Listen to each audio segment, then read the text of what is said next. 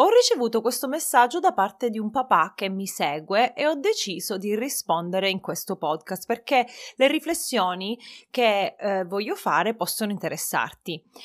Questo papà, che conosco personalmente, mi chiede: il lavoro dei genitori influisce sulla pazienza nei confronti dei figli?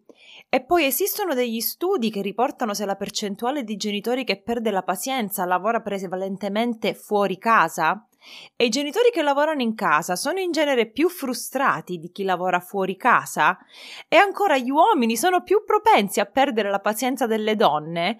Quindi tantissime domande alle quali rispondiamo dopo la sigla. Ciao, io sono Silvia D'Amico e questo è il mio podcast Mamma Superhero. Ho investito gli ultimi anni della mia vita per capire come superare gli ostacoli della maternità e migliorare la relazione con i miei figli. Ho letto decine di libri, ascoltato centinaia di podcast e soprattutto ho fatto pratica ogni giorno con i miei tre bambini. Il mio obiettivo è quello di aiutarti ad alleviare la fatica di crescere i figli un episodio alla volta. Prima di iniziare l'episodio di oggi voglio ricordarti di lasciare una recensione e condividere il mio podcast con amici, parenti e sui social. Questo mi aiuta tantissimo ad arrivare a più persone e a diffondere il mio messaggio e i miei contenuti a più famiglie. Grazie!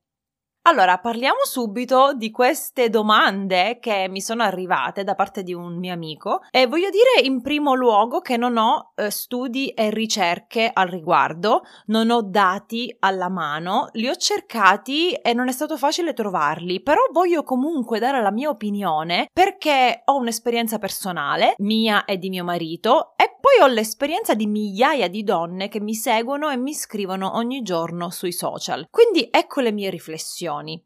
La prima domanda era il lavoro dei genitori influisce sulla pazienza nei confronti dei figli e secondo me la risposta è assolutamente sì, ma non nel senso che se sei un medico o se sei un idraulico o se sei un insegnante hai più o meno pazienza. Secondo me il lavoro dei genitori influisce sulla pazienza che abbiamo nei confronti dei nostri figli in base a quanto stress percepiamo durante il lavoro, in base a quante ore ore lavoriamo e quanto è intenso il nostro lavoro, in base a come il nostro corpo fisico, la nostra mente, le nostre emozioni risponde alle ore lavorative, alla giornata lavorativa, alla settimana lavorativa. Quindi un genitore che lavora tantissimo, che ha un lavoro stressante, che è stanco e che non ha modo di ricaricarsi e di riposarsi, forse, per esperienza lo dico, avrà meno pazienza con i bambini perché ha bisogno di prendersi cura di sé. O forse una persona che lavora fuori casa tantissimo ed è stanca, quando torna a casa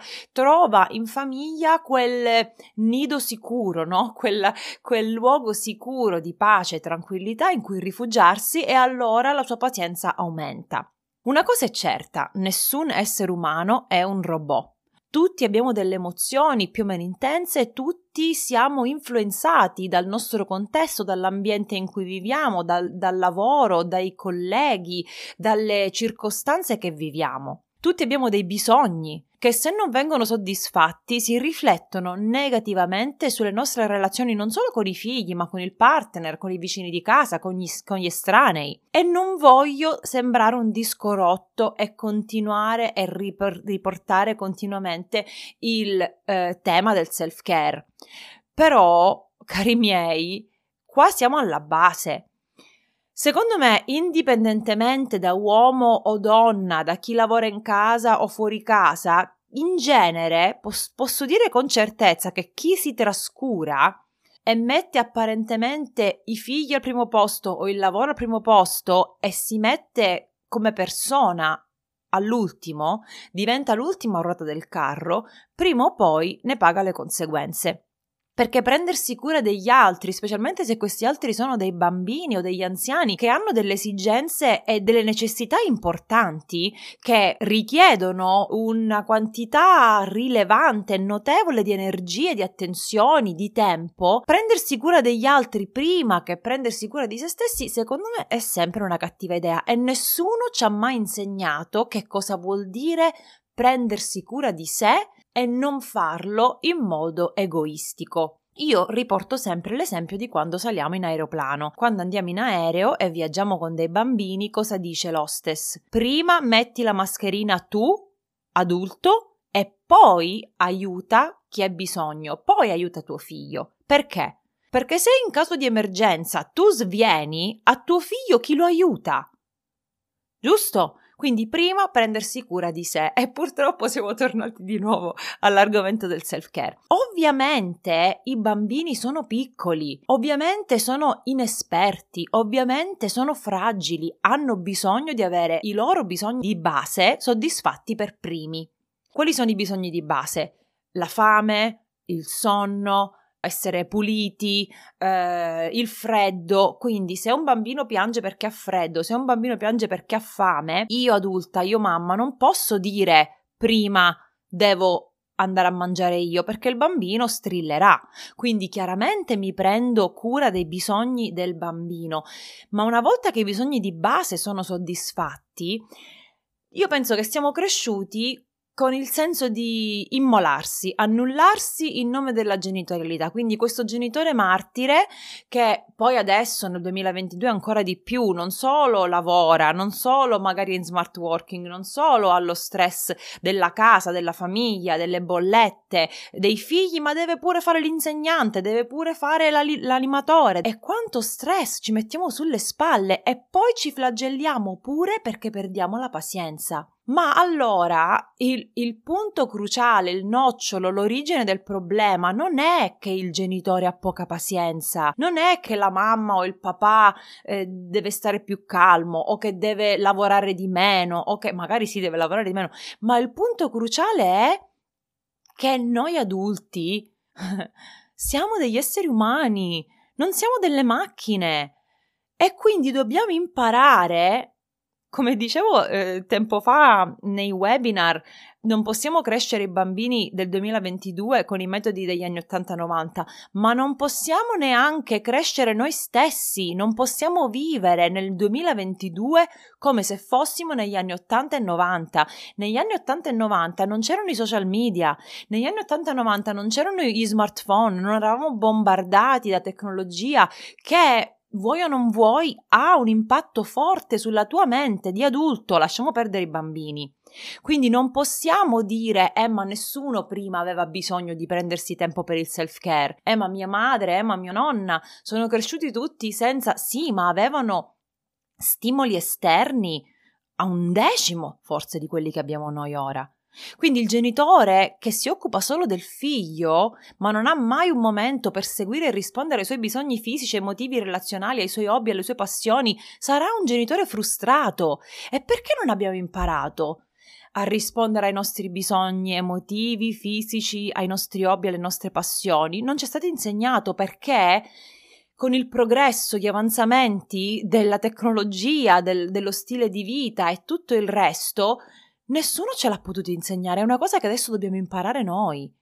Prima o poi il genitore frustrato inizia a vivere di rimpianti, inizia a vivere una vita infelice e si sfogherà con i figli, con il partner, con gli amici, con i colleghi. Sfogherà le sue insoddisfazioni su qualcun altro, rovinando le sue relazioni.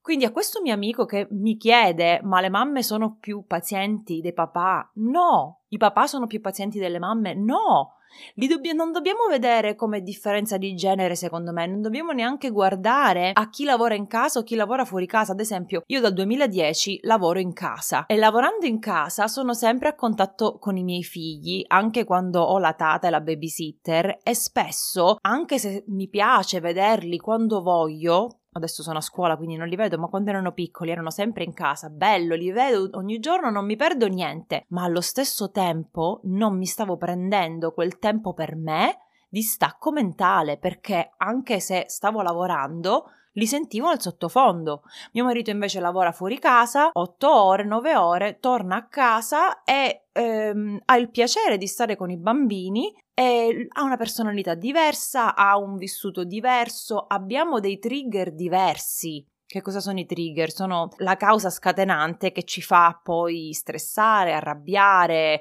rattristare, ehm, ci manda in un flashback emotivo che, da cui non sappiamo uscire. Quindi Secondo me Poi, tra l'altro, negli ultimi due anni i genitori hanno messo da parte tanto.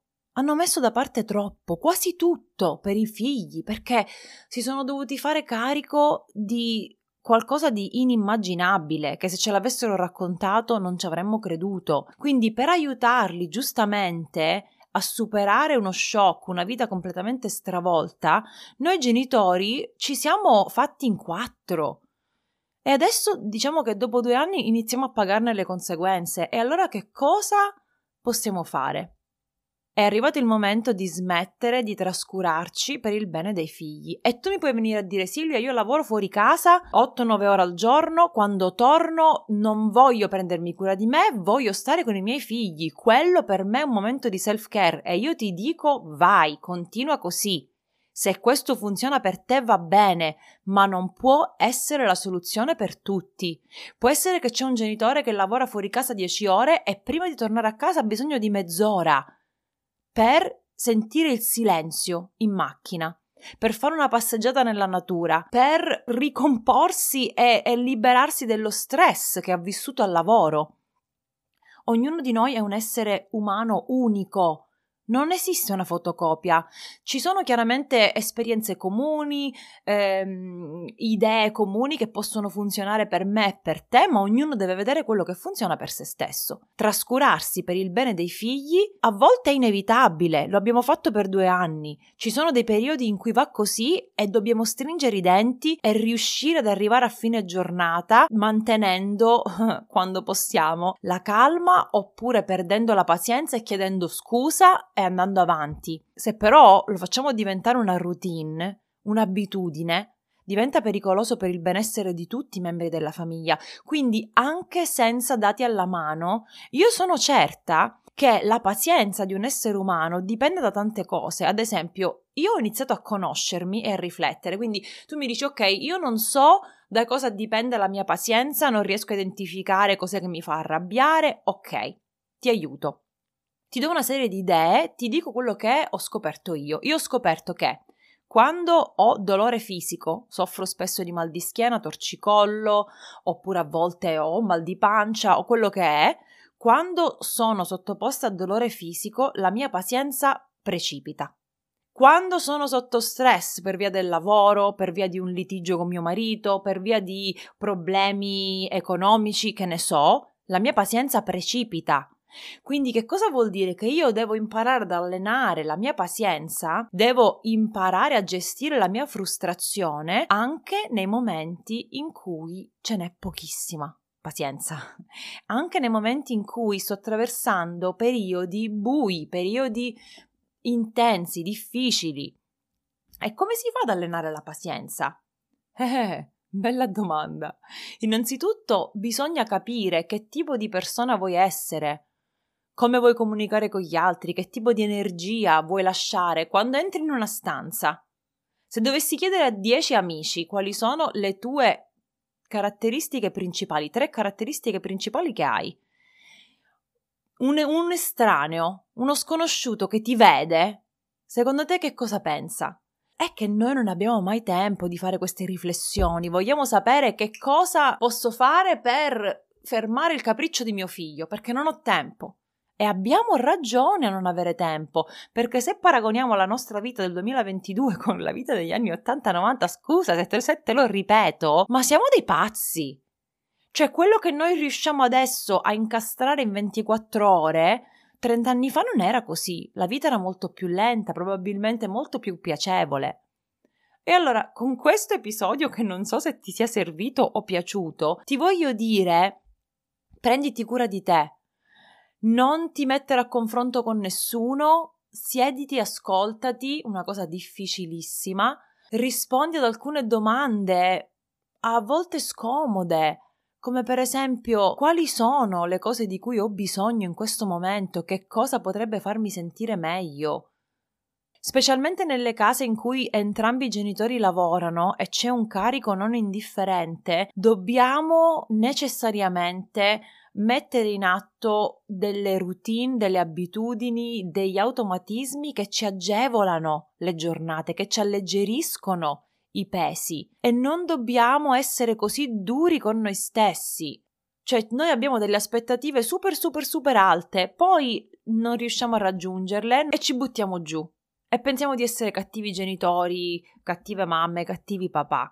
La verità è che ognuno di noi sta facendo il proprio meglio e che se tu ti rendi conto che questo tuo meglio ha delle carenze, ha dei vuoti, ok, pensaci, informati, inizia ad alleggerirti con le cose che veramente non sono importanti. Lascia andare. Lascia andare. Ad esempio, qui in America io sento una forte pressione di dover iscrivere i miei figli a fare tutti gli sport del mondo perché i vicini fanno pallacanestro, baseball, calcio, eh, nuoto, hockey, tu, tutti gli sport possibili e immaginabili.